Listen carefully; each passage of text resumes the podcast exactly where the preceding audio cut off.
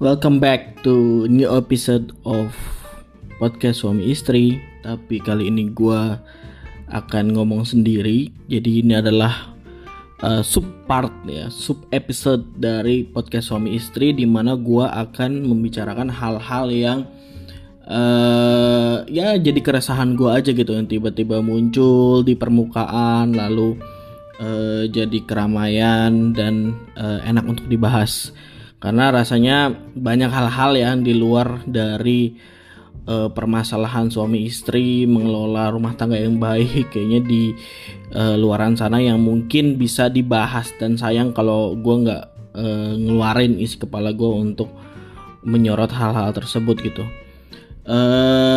Belakangan ini ramai soal Squid Game, ramai soal salah satu series di Netflix uh, ya semenjak pandemi COVID-19 dan mulai berkeluarga pengeluaran mulai ditekan jadi mulai jarang juga nonton di bioskop dan ya niat mulianya untuk mengurangi penyebaran COVID-19 jadi karena gua dan uh, istri sangat suka sekali nonton jadi ya kita mulai beralih uh, menikmati tayangan-tayangan atau film-film yang ada di uh, Netflix gitu dan seperti Disney Plus Hotstar atau klik film untuk film-film Indonesia gitu atau bioskop online gitu. Jadi kita lumayan banyak terinfluence oleh film film-film yang atau kita uh, memutuskan untuk menonton film-film di layanan streaming seperti itu.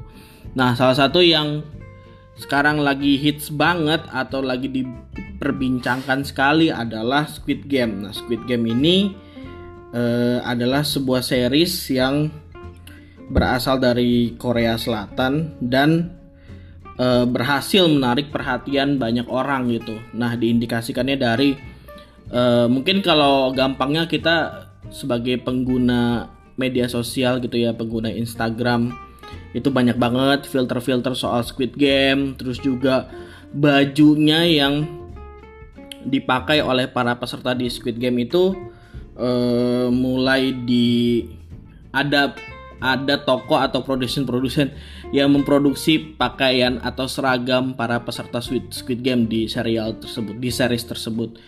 Dan itu menunjukkan uh, betapa luar biasanya hype dari series Squid Game tersebut.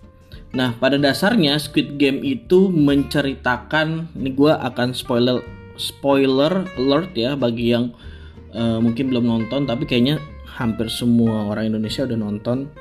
Jadi Squid Game itu pada dasarnya menceritakan satu figur bernama Gihun yang kehidupannya bisa dikatakan cukup nelangsa, cukup uh, ribet, cukup suram gitu ya karena eh, dia tidak memiliki pekerjaan terus juga tinggal bersama ibunya yang sudah tua dan eh, senang berjudi gitu senang eh, mengikuti undian-undian atau judi seperti itu. Dan Gihun ini ya juga terlilit hutang gitu ya berserta dengan peserta-peserta lainnya. Di situ ada temennya temennya Gihun gue lupa namanya siapa. Terus juga teman masa kecilnya yang yang nantinya itu bakal uh, berhadapan dengan Gihun di final gamenya gitu. Terus juga ada tokoh wanitanya itu dia uh, bersama dengan adiknya sedang memperjuangkan hidupnya sehabis pindah dari uh, Korea Utara gitu kan. Dan dia mengikuti Squid Game itu untuk meningkatkan uh, perekonomiannya lah pengorbanan diri dan adiknya. Lalu juga ada mafia atau penjahat yang mengikuti Squid Game dan di sana dia melakukan pembantaian di satu malam gitu ya terhadap peserta-peserta lain dan uh, banyak sekali alur-alur tokoh yang menarik sebenarnya di Squid Game itu. Meskipun kalau dari tokoh utamanya si Gihun ini cukup comic relief artinya uh, tokohnya ini sangat utopis sekali gitu maksudnya menurut menurut gue gitu. Uh, dia orang yang secara perekonomian suram dan bahkan uh, mengambil uang tabungan ibunya lalu di pertengahan dan di akhir episode kita tahu kalau dia orang yang sangat care gitu. Dia orang baik tapi sial. Orang baik tapi malas. Orang baik tapi ya itu penggambaran tokoh yang cukup dongeng lah komikal lah uh, tapi secara keseluruhan Squid Game ini mampu merebut hati para penontonnya karena cukup relate lah. Dia kan menggunakan permainan anak-anak gitu ya yang ya mungkin memang untuk sebagian besar orang ada yang relate permainannya ada yang enggak. Misalnya kayak tarik tambang gitu kan semua orang kayaknya kayaknya mungkin itu merupakan permainan tradisional yang yang sering kita mainkan gitu ya misalnya kayak uh, gulali yang dia menjilat gulali itu sesuai dengan bentuknya itu juga mungkin beberapa pernah melihat itu uh, di game anak. Cuman yang memang yang yang khusus dari permainan di negara Korea itu sendiri adalah Squid Game itu sendiri dan itu dijadikan permainan di uh, babak finalnya antara Gihun dengan teman masa kecilnya. Ya sebagaimana orang yang sangat hobi menonton film. Jadi gue menyelesaikan dan istri menyelesaikan Squid Game itu hanya dalam waktu dua hari ya. Kita cukup membuang-buang waktu uh, karena ya ter ya refresh lah untuk Squid Game ini. Karena mungkin memang kita uh, banyak disuguhkan film-film dengan tema permainan seperti itu. Tapi Squid Game ini menawarkan uh, satu tayangan dengan treatment yang yang relate, dekat dan sederhana gitu. Semuanya tampak real, tampak nyata gitu. Nggak terlalu banyak uh, efek-efek CGI yang ya mungkin kalau kita cari pembandingnya itu kita cari pembandingnya dengan Alice in Borderland ya. Mengapa Squid Game ini terasa lebih dekat gitu karena dia memang bangun setnya uh, sedemikian rupa uh, terus juga kayaknya juga uh, cukup dekat lah dan masuk akal gitu masuk akal lah permainannya. Kalau untuk Alice in Borderland kan karena memang kita juga belum belum di apa ya belum di tis gitu untuk season selanjutnya karena dia masih berlanjut jadi kita masih belum mengerti uh, siapa dan untuk apa tujuan game itu diciptakan gitu kan meskipun uh, sebenarnya Squid Game ini ya memang nggak sesempurna itu gitu loh masih banyak kekurangannya tapi karena uh, yang ditawarkan adalah tayangan-tayangan yang dekat itu mampu menarik perhatian masyarakat. Nah, mungkin salah satu yang uh, menurut gue cukup aneh itu adalah ketika uh, ada bule-bule konglomerat yang datang untuk uh, menyaksikan para peserta ini berguguran itu udah agak aneh sih. Soalnya kenapa harus yang ditampilkan bule-bule dengan ya apalagi ya aneh gitulah aksennya actingnya gitu ya. Maksudnya kan sampai akhir kenapa nggak konglomeratnya orang Korea aja semuanya gitu. Terus juga mungkin itu bagian kecil lah lainnya. Sebenarnya gue dan istri cukup menikmati series tersebut. Nah sebagaimana hal yang viral gitu. Sebenarnya kita masuk ke sini sih sebagai inti dari perbincangan ini. Sebagaimana hal yang viral eh, di Indonesia ini cukup apa ya cukup ada intensi untuk uh, mengadopsi hal tersebut dalam tayangan-tayangan yang juga uh, beredar di televisi maupun di kita bisa bilang dengan sinetron lah. Hal yang cukup familiar sebenarnya dikarenakan Indonesia sering banget mengadopsi serial-serial dari luar negeri untuk uh, di nggak tahu ya skenario nya disusun ulang atau di ya sebagaimana kita tahu ya kalau sinetron itu sebenarnya nggak punya cerita yang jelas gitu. Dia hanya dia hanya tayang gitu kejar tayang setiap hari. Kita nggak tahu jelas sebenarnya uh, ini menceritakan tentang apa atau alurnya mulai ngacu tapi ya udahlah nggak apa-apa. Karena uh, ibu-ibu atau mams-mams suka dengan uh, tayangan itu. Jadi ya udah itu dikembang biakan sampai beratus-ratus episode. Dan ya tentu saja itu jadi keuntungan buat uh, pemain sinetron tersebut. Karena pasti kaya banget kan kalau ratusan episode gitu. Nah uh, ya mungkin kita dulu waktu kecil ya untuk anak-anak yang lahir tahun 90-an itu kenal dengan atau mungkin pernah dengar uh, sinetron Harry Potter nah itu dia. Harry Potter ya cukup sangat memalukan gitu loh. Karena uh, ya sebagaimana kita tahu itu adalah plesetan dari Harry Potter gitu loh. Tapi secara tampilan kemasan cerita itu downgrade banget gitu dan memalukan sekali. Ya cuman meminjam sedikit mem memplesetkan uh, nama jadi Harry Potter ke Harry Potter lalu membuat cerita yang cukup amburadul. Di situ ada tuyul ada peri oh my god gitu ya. Ya memang mungkin niatnya untuk lebih me, mengapa ya memasyarakatkan Harry Potter gitu ya dengan adanya makhluk-makhluk halus dengan kearifan lokal tapi jadinya membuat eh, atau menunjukkan bahwa para produser atau pembuat sinetron itu bener-bener ya nggak kreatif sih. Cuman cuman pingin menggait hype-nya aja. Cuman nggak tahu sih sebenarnya Harry Potter itu uh, secara rating seperti apa atau laku atau gimana. Gue juga udah lupa dan ya kalau nggak salah waktu itu juga yang ada Nikita Willy di situ waktu masih kecil. Nah itu long time ago. Tapi mungkin kita pernah dengar dan ya sebagaimana kebiasaan para pembuat sinetron atau produser yang menghype uh, menggunakan hype satu tayangan atau kejadian di luar negeri gitu ya untuk diadopsi di Indonesia dengan cara yang norak. Nah itu juga dilakukan oleh salah satu sinetron di televisi swasta yang uh, judulnya itu kalau nggak salah apa ya, dari jendela SMP kalau nggak salah. Nah, jadi beberapa hari lalu gua cukup nggak beberapa hari lalu sih ini ber, ber, beberapa ya mungkin kemarin lah gua dapet gua ter apa ya terpapar informasi aneh itu jadi ada tayangan sinetron dari jendela SMP yang ada di salah satu televisi swasta itu e, menayangkan adegan yang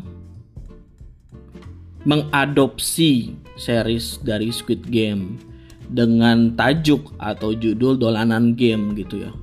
Dolanan game. Ya mungkin Squid Game dolanan game. Dolanan kan mungkin e, identik dengan istilah yang ada di Indonesia gitu. Makanya pakai dolanan game. Cuman diadopsi dengan sangat yaitu tadi dengan ATM kita kan tahu tuh istilah ATM biasanya kalau misalnya ada converse ya, converse sepatu converse nah itu paling sering kena ATM tuh. Yang dia berwujud jadi sepatu kompas sepatu kampes sepatu dan ya sebagainya lah. Itu kan merupakan ATM dari Converse gitu ya. Atau misalnya ada juga sepatu Air Jordan itu juga banyak kena ATM tuh. ATM itu kan kepen, uh, kepanjangan dari ya ATM itu kan kependekan dari amati tiru modifikasi gitu kan. Nah rupanya ada kesalahan persepsi di sini nih. Uh, amati tiru merusak. Kayaknya itu ya kalau untuk si dolanan game ini. Dan ternyata memang Uh, kan sekarang kan memang uh, potongan sinetron ataupun full mungkin ya full salah satu episode sinetron tuh ditayangkan juga di YouTube gitu. Dan dia responnya ya dislike-nya cukup cukup bersaing lah dengan like-nya. Dan gue juga gak ngerti sih kenapa ada tetap ada orang yang like. Mungkin dia nge-like karena uh, pemeran di sinetron tersebut yang uh, lagi jadi idola remaja atau gue nggak ngerti karena gue nggak ngikutin artis-artis yang usianya masih SMP atau belasan tahun. Tapi uh, ya mungkin karena mereka fanbase-nya jadi tetap ada like-nya. Tapi dislike-nya sih cukup menyaingi gitu. Nah dolanan game ini sebagaimana namanya yang aneh gitu ya nggak aneh sih. Namanya uh, identik dengan dolanan itu kan kalau nggak salah ini correct me if I'm wrong ya cemiu cemiu ya kalau dolanan itu kok nggak salah artinya mainan ya. Ya memang itu istilah yang sangat Indonesia gitu. Jadi itu nggak aneh namanya. Sorry itu nggak aneh. Tapi uh, konsep gamenya itu bener-bener parodi dari Squid Game. Gue nggak ngerti sih sebenarnya itu dimaksudkan untuk parodi apa di tapi aktingnya terlihat sangat serius gitu. Mereka yang berakting di sana itu serius. Ya gue ngerti kalau misalnya memang ada sesuatu yang hype pasti kita akan mencoba membuat atau mengadopsi atau uh, apa ya mencoba menangkap hype tersebut tapi uh, kebanyakan dilakukan secara parodi misalnya kayak content creator atau misalnya uh, kayak influencer gitu ya dia membuat parodi parodi Squid Game atau menggunakan filter Squid Game untuk turut uh, serta dalam hype tersebut. Tapi kalau konteksnya sudah masuk ke tayangan televisi yang digarap dengan serius dan mungkin berhari-hari take-nya, kadang kan gue ya punya lah pengalaman uh, untuk bermain peran gitu ya meskipun itu kayak peran bisu gitu sih. Jadi gue ngerti lah sebenarnya kan itu dikerjakan dengan serius. Tapi kenapa menggunakan konsep yang menjiplak dari si Squid Game ini gitu loh. Uh, kenapa nggak dibuat apa ya? Nggak dibuat parodi aja gitu. Maksudnya dalam artian ya tapi dia dibuat serius gitu loh dolanan game itu ada permainannya ada tarik tambang uh, terus juga ada hadiahnya disertakan di sana terus juga uh, uh, menggunakan seragam peserta juga terus juga um, panitia panitia uh, lombanya juga menggunakan topeng gitu uh, iya dimaksudkan digarap secara serius tapi merusak konsep yang udah ada gitu bahkan apa yang dimodifikasi ini downgrade gitu loh. Maksudnya kalau modifikasi gitu kan apa ya? Sebenarnya itu agak tipis-tipis sih gitu. Karena sampai sekarang pun gue nggak tahu sebenarnya target pasar sinetron itu untuk siapa? Untuk ibu-ibu? Ya mungkin untuk ibu-ibu aja sih. Ibu-ibu yang um, anaknya bisa ngurus dirinya sendiri, jadi nggak perlu diurusin. Soalnya kalau untuk uh, para remaja ya untuk Gen Z untuk millennials kayaknya nonton sinetron tuh udah gak relate deh mungkin yang pal yang yang sekarang mungkin lagi dikembangin adalah web series ya. Karena banyak banget web series web series yang secara kualitas produksi mungkin sedikit lebih baik lah dibandingkan sinetron-sinetron yang kayaknya itu mengadopsi tayangan-tayangan di telenovela tuh dulu. Kalau mungkin inget ada marimar dan segala macam yang zoom in zoom out. Ya mungkin uh, ya sebenarnya ini udah dibahas juga sih sebenarnya dalam salah satu konten uh, Vin, Vincent Desta kalau nggak salah gitu ya ada Lukman Sardi dia menjelaskan bahwa ya memang itu sesuai kebutuhan. Ya itu bukan salah daripada aktornya sih karena kan aktornya dibayar dan ya cukup besar gitu ya apalagi udah ratusan episode. Ya itu mungkin adalah perbuatan memalukan yang dilakukan oleh produsernya untuk atau pembuat dari sinetronnya gitu loh. Karena dia benar-benar merusak konsep dari Squid Game ini dibikin ya kualitas produksi yang sangat buruk dengan budget seadanya. Yang sam ya sampai menuai beberapa kritikan lah misalnya dari Ernest gitu ya Ernest Prakasa gitu. Dan ya di Indonesia sebenarnya itu bukan sesuatu yang baru ya seperti tadi gue bilang. Ada Hari Potret sekarang ada dolanan game mungkin juga ada beberapa uh, series Korea tuh zaman dulu juga yang apa tuh ya ketika kau jatuh dari bintang atau apa gitu gue lupa. Itu juga katanya menyadur dari uh, sinet, uh, series di Korea gitu. Jadi ya apa ya nggak ada pesannya sih. Gue cuman pengen menggerutu soal hal ini aja gitu. Uh, uh, kalau pingin ATM amati turun modifikasi, at least dibuat dengan kualitas produksi yang baik gitu atau uh, apa ya mempunyai value yang lebih baik lah dibandingkan sekedar berada di pertengahan antara parodi atau serius tapi uh, kalau dibilang parodi kalau dibilang parodi digarapnya serius kalau dibilangnya serius memalukan sih apalagi kalau misalnya kreatornya tahu gitu ya kan sebagaimana ya gue juga sempat lihat behind the scene dari Squid Game ini kalau si produsernya atau si pembuat filmnya ini udah merencanakan Squid Game ini uh, hampir 10 tahun ya se sebelum mereal merealisasikan ide ini dan diadopsi di tayangan sinetron Indonesia dengan cara yang uh, amat tidak pantas itu aja sih mungkin.